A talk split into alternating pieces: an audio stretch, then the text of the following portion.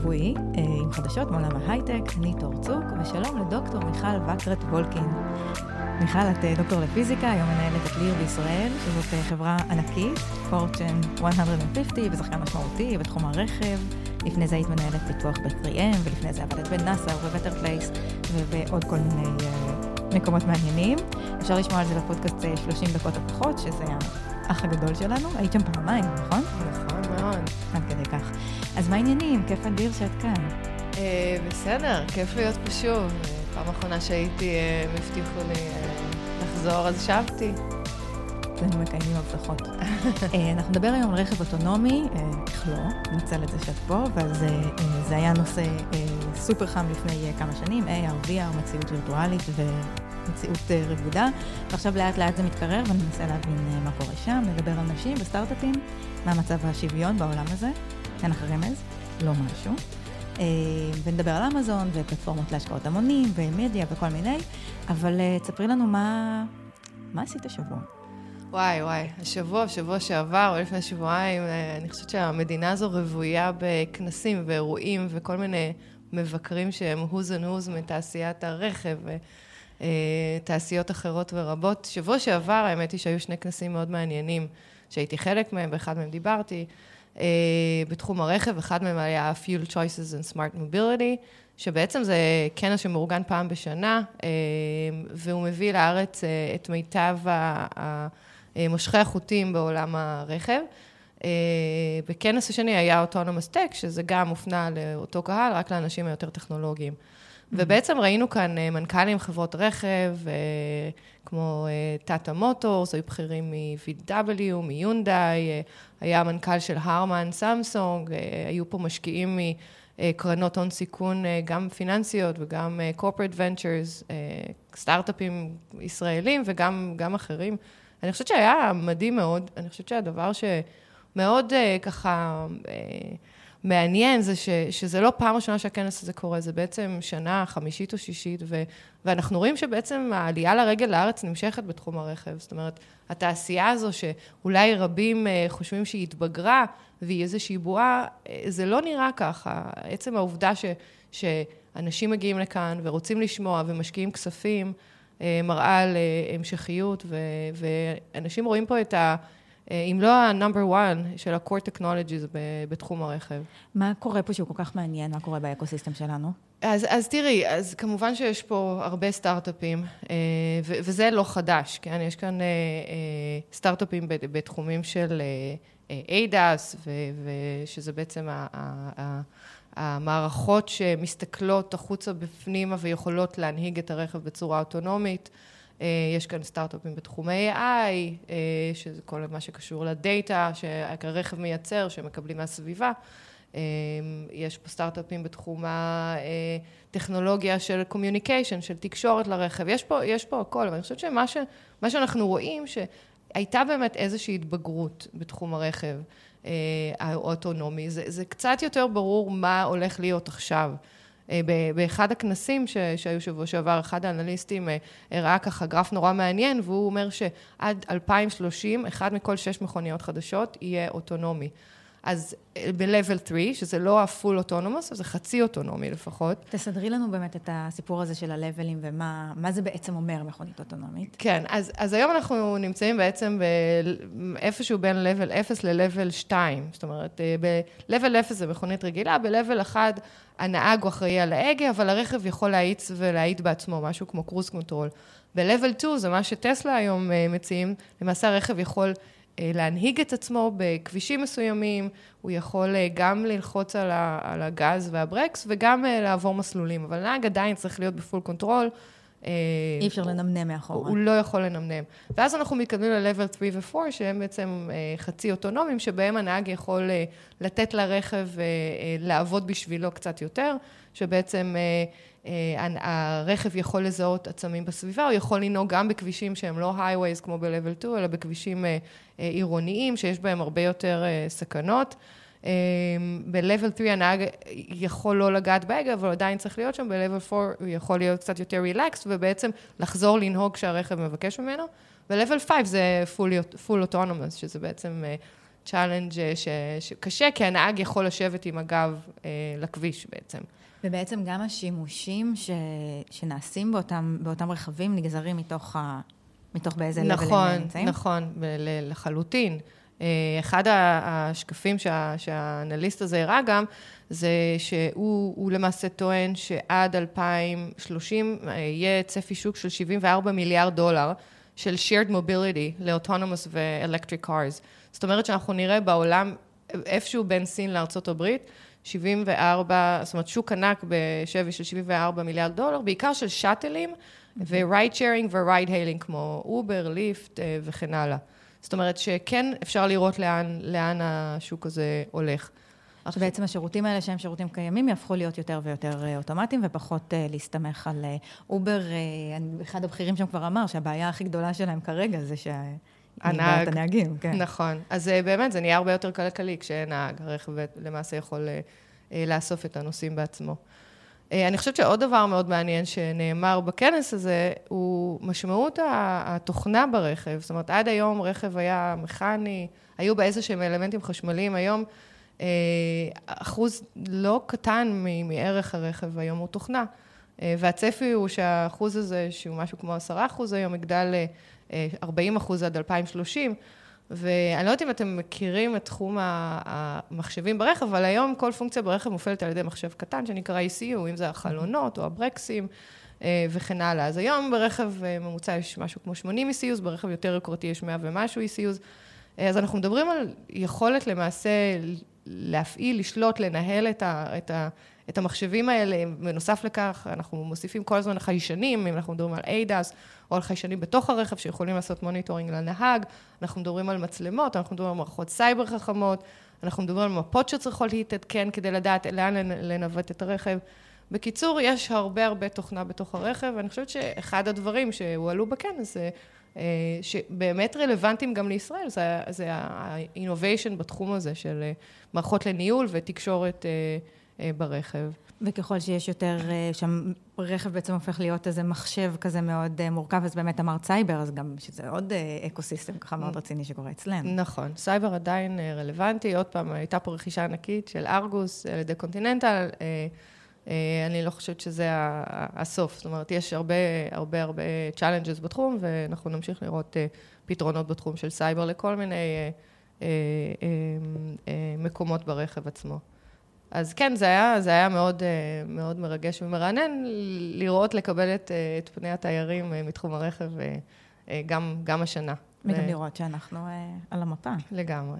ומה לגבי, אה, היית אה, בעוד כנס? מציאות אה, AR/VR? כן, זה גם... מציאות רבודה, מציאות וירטואלית? כן, האמת היא שזה כנס שהיה השבוע, והגעתי אליו כזה קצת סקפטית. למה? אני, כי טיפה להתקרר התחום הזה, ש, שחשבנו ש, שכל אחד מאיתנו ילך עם המשקפיים אה, יצא מהבית כבר השנה. כן, היה סביב, כאילו לפני איזה כזה שנתיים היה הייפ מטורף, והיה את, אה, והאמת היא שהייתה את אה, גוגל, Google Glass, שהיה איזה שלב שבאמת, כמו שאת אומרת, חשבנו שאשכרה נסתובב עם הדבר הזה על הפרצוף, ו... ומסתבר שזה לא קורה, וגם מסתבר, זה גם היה מאוד רוד כזה, נכון? ללבוש את זה, כאילו זה היה איזה מין הפרה כזאת של פרטיות, ונתבע המונח גלאס הול. כי זה היה כאילו ממש פעולה חודרנית וחצופה להסתובב עם הדבר הזה. אה, אז מה, אז מה בכל זאת קורה לתחום הזה שלא ברור לאן הוא הולך? כן, אז אני חושבת שהמשקיעים יושבים קצת, קצת אה, על הגדר ומחכים לראות אה, מה יקרה, והנישות הן מאוד מעניינות ונורא קוליות. האמת היא שמאוד נהניתי בכנס לראות אה, אה, מישהי מאוד בכירה בנאסא שהגיעה והראתה איך אסטרונאוטים אה, מתקנים חללית בעזרת משקפיים שיש בהם מציאות רבודה, ויכולה למעשה להקרין על החללית בדיוק איפה לתקן ואיך לתקן ואיזה כוח להפעיל. היו שם דברים מעניינים בתחום הגיימינג. שעוד פעם, זה, זה נישתי, אבל אתה יכול לגעת באנשים שאתה בעצם רודף אחריהם, או, או בקוביות שאתה משחק איתם, אז אתה, זה נותן לך הרגשה מאוד, מאוד אמיתית. יש הרבה, הרבה applications um, um, שקשורים ב-training וגם באופרציה. זאת אומרת, אתה שולח uh, טכנאי לתקן משהו בשדה, אז אתה גם יכול להראות לו עם המשקפיים בדיוק איך ומתי, וגם לעשות לו את ה-training, את ה... בעצם למידה איך, איך לגשת למערכות מאוד מסובכות, אם זה בחשמל, במים וכן הלאה. אז, אז וגם... אז בעצם יש איזה shift כאילו מעולם consumerי וממחשבה שכולנו נשתמש בזה, למשהו כאילו הרבה יותר... בעולמות של B2B והרבה יותר שימושים של, אה, כמו שאת אומרת, אופרציה ושימושים מאוד מאוד טכניים. טכניים, כן, גם רפואה. גם בתחום mm. הרפואה ראינו אה, דברים ממש מדליקים. אבל כן, כנראה שזה, שזה קצת אה, התקרר. בניגוד לתחום הרכב, אני חושבת, אם הייתי משווה את שניהם, אז הרכב, אני חושבת, כל שנה, it's picking up. זה, זה נהיה יותר ויותר... אה, חזק ו- ומרשים, ותחום ה-AR/VR, עוד פעם, ה talent פה מדהים, הטכנולוגיות שראיתי הן באמת אה, אה, מעניינות, אבל אני חושבת שהשוק עדיין לא, בטח לא שוק ה consumer, זה עדיין לא שם. אני השבוע הייתי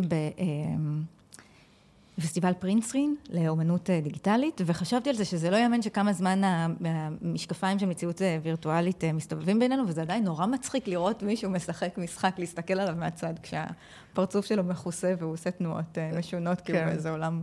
לגמרי שלא. מסכימה. Uh, אני רוצה לספר לך על סיפור שהגיע מ-TechCrunch, אתר uh, חדשות טכנולוגיה, שאני ככה מתלבטת מאיזה זווית לספר אותו. Uh, בגלל שאת אדם אופטימי, אנחנו נתחיל מהחדשות הטובות. יזמיות, נשים, קבעו השנה שיא חדש בסכומי גיוס. השנה נשים גייסו 2.3 מיליארד דולר, לעומת 2 מיליארד בשנה שעברה. יש לנו גם עוד חודשיים עד סוף השנה, זה ככה אמור להיות ממש אה, אה, סכום record אה, כזה חדש, אבל הסכום הזה מייצג פחות מ-2.5% מסך ההשקעות שגייסו סטארט-אפים מקרנות הון סיכון בארצות הברית, הדאטה שלנו הוא רק אמריקאי ולמספרים אמריקאים, שזה בסך הכל מספר מאוד מאכזב, ביחס לכל ה... המאמצים והדיבור והניסיונות להפוך את העולם הזה מ boys club למשהו ככה יותר מגוון ונגיש ושכולל בתוכו מיעוטים ונשים, והנה אנחנו רואים שכאילו מסתכלים על המספרים וזה פשוט, זה פשוט לא קורה. כן, אני שמעתי את זה, קראתי את זה, ואני חייבת לציין שקודם כל הייתי די בשוק, כי, כי אנחנו כן שומעים על התעוררות... Uh, אה, של הכוח הנשי והכרה ב- ביכולות ו- ומקום שנותנים לנשים היום, אה, אז, אז כנראה שזה ייקח זמן. אה, התהליך, השינוי הזה של, של מאחוז נמוך של נשים יזמיות לבאמת שוויון בין נשים וגברים, זה, זה משהו ש, שכנראה מצריך הרבה, הרבה בסיס. זאת אומרת, אה, יכולת לראות נשים שנמצאות בתפקידים דומים, ובעצם מה שנקרא role model, לעשות כמוהם ולראות שזה אפשרי. לדמיין, לחשוב שאני גם יכולה אולי. בדיוק. עכשיו, האמת היא ששבוע שעבר, אה, כחלק מהכנס של הרכב, אה, יצא לי לדבר עם מנכ"לית של ניאו, שזה חברת רכב חשמלי אוטונומי, mm-hmm. שגייסה 2.3 מיליארד דולר, ו... שמה פדרסמי ווריור, והיא הייתה CTO של סיסקו לפני זה, mm-hmm. ולפני זה הייתה CTO של מוטורולה. והיא בחורה מדהימה. היא ו... גם פאונדרית או שהיא מכהנת רק אה, כמנכ"לית? לא יודעת. Okay. אוקיי. אמ, אני חושבת שהיא, אני לא יודעת אם היא הפאונדרים, אבל אני חושבת שהיא מה, מהראשונים. היא מנהלת uh, את הקבוצה שלהם, uh, כמה מאות אנשים בארצות הברית, היא המנכ"לית בארצות הברית. Mm-hmm. חברה היא חברה סינית. אה, ולמעשה, לא אדבר על ני יותר מדי עכשיו, חוץ מזה שיש להם אה, תחנות החלפת בטריות, שזה. מעניין. אה, כל התחום הנשי הזה, יצא לנו לשוחח עליו, ואני חושבת שכולנו הסכמנו בשיח הזה, והיא במיוחד הדגישה את זה, שעד שלא יהיו נשים בתפקידים בכירים, לא, לא יגיעו הרבה נשים בעקבותיה, והיא... אחת מה, מהמובילות בסיסקו שהביאה אחריה באמת צמיחה. אה, ואני חושבת שכנ"ל למנכ"ליות של סטארט-אפים ויזמיות, כמה כאלה אנחנו רואים היום. לא הרבה, אחוזים נמוכים, אבל ככל שיהיו יותר, אני מאמינה שהמספר הזה שהקראת אותו לפני זה יצמח ו... וישתפר, אז אני אופטימית. טוב, בואי נדבר שנה מהיום, נראה מה יהיו הנתונים. את יודעת, מהתצפית שלי, וככה אני חושבת על העבודה שלי והסטארט-אפים שאני אה, נוגעת בהם, שזה לא כמובן אה, עומד בשום מבחן סטטיסטי, יש אה, יותר נשים יזמיות שמרימות סטארט-אפים ביחד עם נגיד בן זוג או איזשהו בן משפחה אחר, שזה ממש מעניין, של כאילו איך בכל זאת, אה, כשהן כבר כן פאונדריות או כן מנכ"ליות, זה תמיד יהיה ככה בתמיכה אה, משפחתית או באיזשהו הקשר משפחתי, שכאילו מעניין לחשוב על זה מזווית אה, זווית, אה, סוציולוגית כזאת. אגב, צוותים של ג'נדר מעורב, של נשים וגברים, בהנהגות של סטארט-אפים, מתוך המחקר הזה שצוטט ב TechCrunch. הם לא מדברים שם על הקשר המשפחתי, אבל, אבל כשכן יש גבר ואישה בתפקידי מפתח, אז סטארט-אפים כאלה גייסו השנה קצת יותר מ-13 מיליארד דולר, שזה סביב ה-13 אחוז מסך כל הכסף שגויס. אז אנחנו עדיין רואים שרוב הכסף הולך ל boys club הזה, למקומות שהם בהובלה לגמרי... לגמרי גברית, ואני חייבת להגיד שאי אפשר לנתק את זה מזה שהמשקיעים, זאת אומרת, שלוש, שלושה רבעים מתוך קרנות הון הסיכון האמריקאיות, הן קרנות שאין בהן משקיעות mm-hmm. נשים בכלל.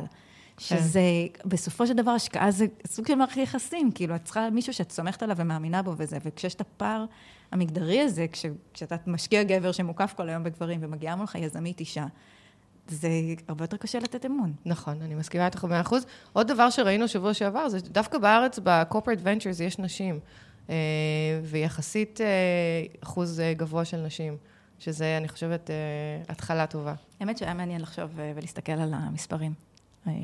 מתוך ישראל. תשמעי, ב-Journal of the American Medical Association חוקרים פרסמו מכתב שהם אה, מספרים בו על תופעה שפלטפורמות גיוס המונים, כמו GoFundMe ודומיהם, mm-hmm. מממנים מיזמים לטיפולים רפואיים שהם אה, לא מוכחים. ככה למשל, 6.8 מיליון דולר הלכו לקמפיין לטיפול הומאופתי בסרטן. הטיפולים האלה רלוונטיים במיוחד בארצות הברית, כי שם יש אה, מערכת בריאות שבעיניים הישראליות, לפחות שלי, היא מחרידה, כי היא משאירה פשוט אנשים לא מטופלים, או מטופלים ואז מרוששים ובלי בית. אה, וזה באמת כר פורה לעשות ניסויים בבני אדם, כי אם לי אין כרגע סיכוי אה, לטפל, אני לא יכולה להרשות לעצמי את הטיפול הקונבנציונלי, אז אני אלך ואולי אשתתף בניסוי הומאופתי, שיכול לעזור אולי, שיכול בדמיון שלי. לשפר את, ה, את המצב הרפואי שלי, כי אחרת זה עדיף לי מאשר לא לקבל טיפול בכלל. אה, זה, זה אגב גם גן עדן לטיפולים, לניסויים בטיפולים, אה, כן, אה, מערביים או, או יותר מוכחים. מה הטייק שלך על הנושא הזה? כן, אני חושבת שזה מאוד מעניין מה crowd sourcing עושה, עושה לעולם הזה. אני חושבת שפה בעצם השאלה היא בהייטק, איפה אתה שם את הגבול? אה, אני חושבת שזו שאלה שנכונה גם אה, לקונטנט שאתה מפרסם אה, ביוטיוב או בפייסבוק, וגם לטיפולים רפואיים שאתה מציע ב-crowd sourcing בכל מידיה זו או אחרת. והאמת היא שאין לי ממש תשובה טובה. Mm-hmm. אני, אני חושבת שהרושם הראשוני, או התגובה הראשונית שהייתה לי זה, מה, לא ניתן תקווה לחולים שאין להם שום מקום אחר ללכת אליהם, ואם זה הדבר ש... אה, גורם להם להרגיש טוב, אה, ואולי, אולי, אולי, אפילו אם זה בסיכון נמוך, אה, להחלים, אז, אז, אז, אז למה לא? מצד שני, אני מבינה שיש כאן סיכון, כי יש כאן רופאים שמציעים דברים שיכולים להיות גם מסוכנים, וזה ברור שצריך לשים לזה את הקו. כן, זה, זה באמת נושא מורכב. האמת, דיברת, הזכרת את יוטיוב ומידיה, אני חושבת שאולי זה בעצם גם סיפור של disruption. של עולם של השקעות. כשאנחנו פתאום נכנסים למצב שיש משקיעים שהם לא מקצועיים, והם נכנסים לעולם ההשקעות ומממנים דברים שאולי לא אמורים להיות uh, ממומנים, לא שמשקיעים כן מקצועיים תמיד הולכים על, uh, על הדברים שהכי, uh, לא יודעת. Uh, זה ממש, זה ממש שאלה, אני מתחברת לזה. מצד אחד, טוב, זו שאלה הרבה יותר מורכבת, אנחנו יכולים, אפשר לדון בזה עוד הרבה, אבל uh, אני כן חושבת שלאדם יש זכות... Uh, אה, לטפל בעצמו גם בדרכים אה, מטופשות. אבל אה, הסיפור של כסף שהולך לשם, ואני חושבת שהסיפור על זה, במיוחד כשמשווים את זה מול מערכת הבריאות האמריקאית, יש פה משהו כאילו שהוא מטריד. כן, זה קצת קריפי אפילו. אני לא יודע, אני חושבת שבאיזשהו שלב בעתיד, אני מקווה לא רחוק במיוחד, יהיה איזשהו גוף ממשלתי בכל מדינה, שיהיה אחראי על הפוליסי שנקרא הייטק, ובאמת לא ישימו את זה בידיים שלנו להחליט איזה קונטנט... אה, לבחור או, או, או להשמיע, אם זה, אם זה קונטנט של נאצים, מה mm-hmm. שהיה שבוע שעבר, או, או להשקיע בכזה דבר אה, בלתי הגיוני. אבל עד אז זה כן כנראה בידיים של, של מי שמנהל את האתרים האלה, וזה לא החלטה פשוטה. כן. גם יש עניין, אני חושבת שהייטק מתפתח בקצב שכאילו מגזר ציבורי לא יכול לעמוד בו, שזאת גם, אה, שזה, אנחנו יכולים לראות את זה מכל הכיוונים. אה, בואי נדבר על אמזון. אמזון מחפשת כבר אה, כמה זמן, עיר שתארח את אה, מה שהם מכנים HQ2, Headquarters 2, המפקדה השנייה. הם רוצים לפתוח עוד מרכז אה, מרכזי, והם הכריזו על זה, וכל ארצ... ערי ארצות הברית התחילו שם להשתגע, ולהציע להם הנחות מס מופלגות, ולבנות להם תשתיות תחבורתיות, אה, והכול רק ככה שיבואו ויעסיקו את התושבים במשרות איכותיות, מכניסות. אה, כשהם ביקשו מהערים להציע הצעות, הם הבטיחו שהם מביאים איתם 50 אלף משרות וחמישה מיליארד דולר בהשקעות לאורך 20 אה, שנה. אני לא יודעת להגיד אם זה מספרים כל כך אה, מרשימים. במילווקי הציעו להם מים חינם מלייק מישיגן, כאילו ערי הברית ממש ממש אה, השתגעו שם. הייתי בשיקגו לפני משהו כמו אה, שנה, כשזה בדיוק יצא, ואני ראיתי את הקמפיין ברחובות. אני לא יודעת אם בדיוק ג'ף בזוס אה, ביקר, או לא יודעת מה, והיה בזה משהו ששוב, אולי מהעיניים הקיבוצניקיות הסוציאליסטיות שלי, זה היה כמעט מביך, התחנונים האלה של ערים בפני התאגיד, שרק יבוא ויפרוס את חסותו על הזה. אה, בקיצור, עכשיו מסתבר שהם כנראה יחלקו לשניים, את ה-HQ2 ויפתחו אה, משרדים בשתי ערים.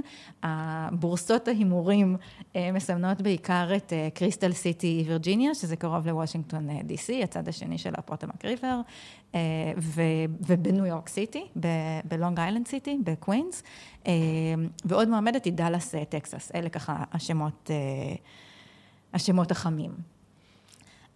מעניין, מעניין, כן. אז אה, תראי, זה, זה מרגיש לי קצת כמו תחרות מלכות יופי.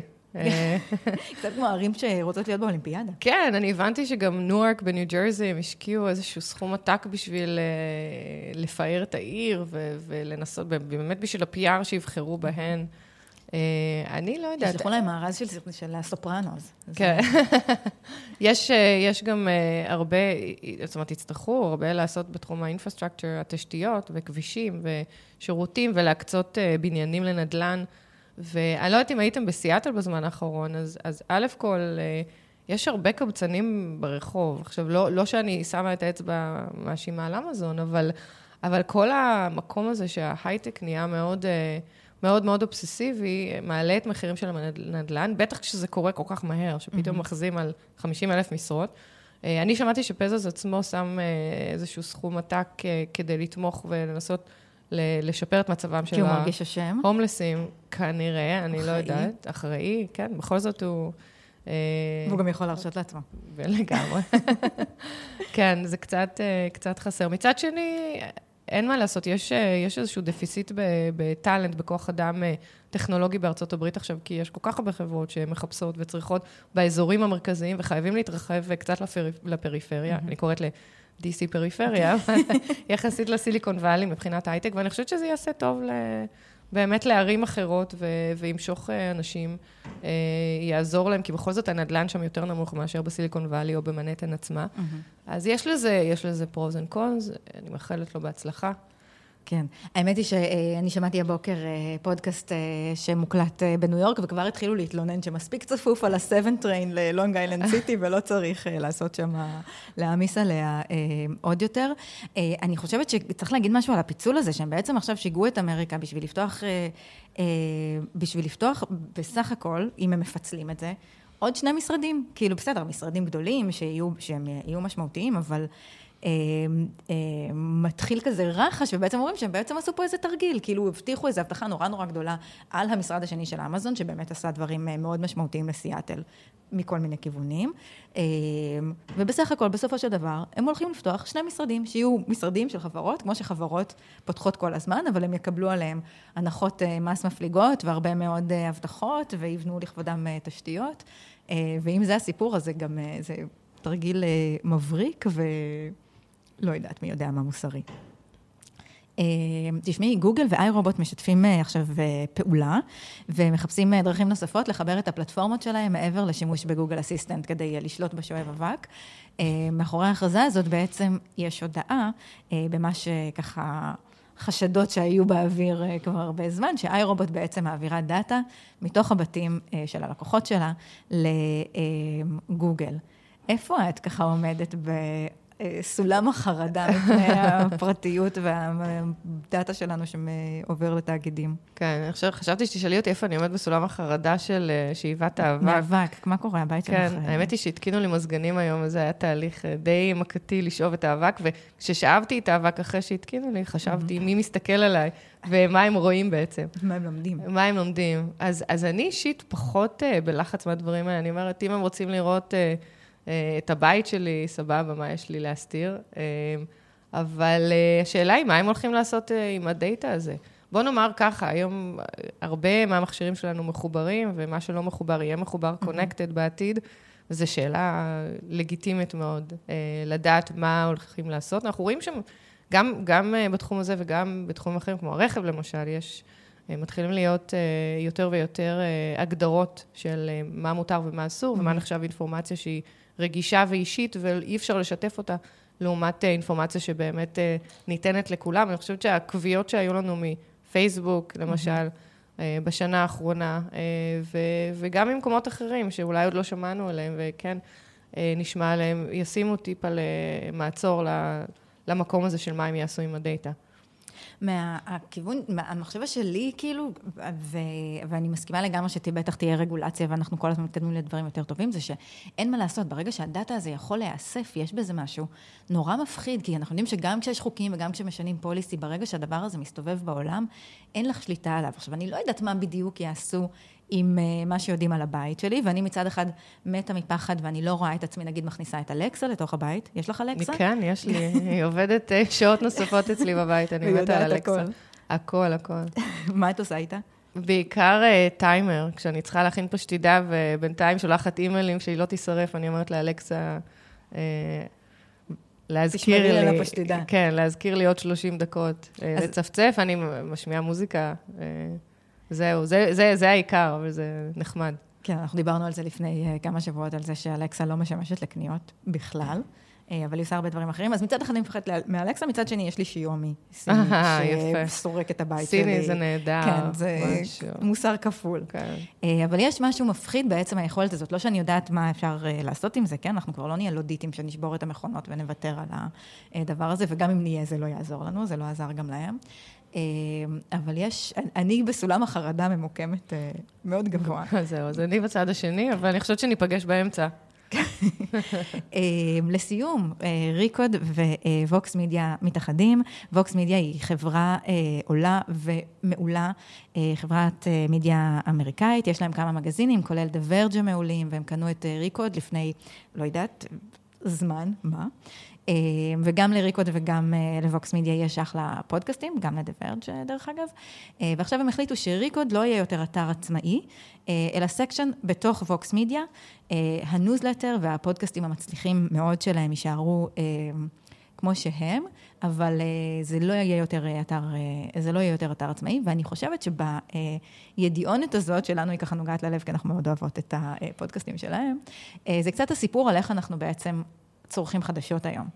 אה, וזה שלא היה כמעט אה, traffic אה, לאתר של Recode, אבל לעומת זאת, הניוזלטר שלהם, בשבילי זה היה, זה, זה ממש הבסיס של איך אני צורכת mm-hmm. חדשות tech, והפודקאסטים שלהם נורא נורא מצליחים והם מותג מאוד חזק, והנה, למרות זאת, זה לא היה מספיק בשביל להביא traffic לאתר. שזה אה, ממש מעניין. איך את צורכת חדשות? מה השגרה שלך? כן, שאלה טובה. האמת היא שיש לי עיתון שמחכה לי בבית אה, כל יום, ואני בזמן האחרון לא פותחת אותו. אמיתי? פיזי? אמיתי, אמיתי. בעיקר וואו. בסוף שבוע, וככה פעם בשבוע, כשמנקים את הבית, אני זורקת את הכל, כי אני לא מצליחה לקנות, אבל אני קוראת את, אותם, את אותו עיתון אה, אה, בטלפון. אבל אני בעיקר אה, שומעת פודקאסטים, mm-hmm. אה, אני צורכת... אה, הרבה חדשות uh, מלינקדאין, זאת אומרת, מסושיאל מדיה שהוא mm-hmm. מכוון, זאת אומרת, אני פחות מסתכלת על uh, פייסבוק או uh, אינסטגרם, ואני חושבת שזה, כמובן, זה, לאן, לשם אנחנו הולכים. אני חושבת שבאיזשהו שלב החדשות יהיו גם uh, על יוטיוב, כי אני רואה את הילדים שלי, איך הם צורכים את האינפורמציה, את ה content שלהם. כל, הבוקר באמת, הבן שלי... באמת, גם דברים אקטואליים ביוטיוב? אקט, הבוקר, כן, הבוקר הבן שלי קם, ולפני שאני לוקחת אותו לבית ספר, אומר לי, אמא, אה, הרפובליקנים אה, זכו בסנאט, ואני רואה שהוא מסתכל על איזשהו יוטיוב. זה היה ממש, אה, ממש מעניין, הוא הראשון שאמר, והוא צרך את זה בדרך שונה, בוא נגיד ככה, ממה שההורים שלי צרכו. חדשות. אז אני לא יודעת, לגבי האיחוד הזה, מעניין באמת מאיפה זה בא, אולי איזשהו הסכם היה כשהם קנו אותם, או באמת, אתה יודע, בגלל חוסר תנועה באתר, אבל אנחנו הולכים לכיוון מסוים שהוא רשתות חברתיות וחדשות דרך שם, אין ספק. אה, טוב, והנה אנחנו אה, מסכמות את הפודקאסט שלנו, שזאת עוד דרך לצרוך אה, חדשות. דוקטור מיכל וקרת מולטין, תודה רבה. זה היה מאוד כיף, ותבואי אלינו שוב. בשמחה. אנחנו, אנחנו ריאורג, אנחנו נהיה פה גם בשבוע הבא. תודה לנבות וולק, שערך אותנו.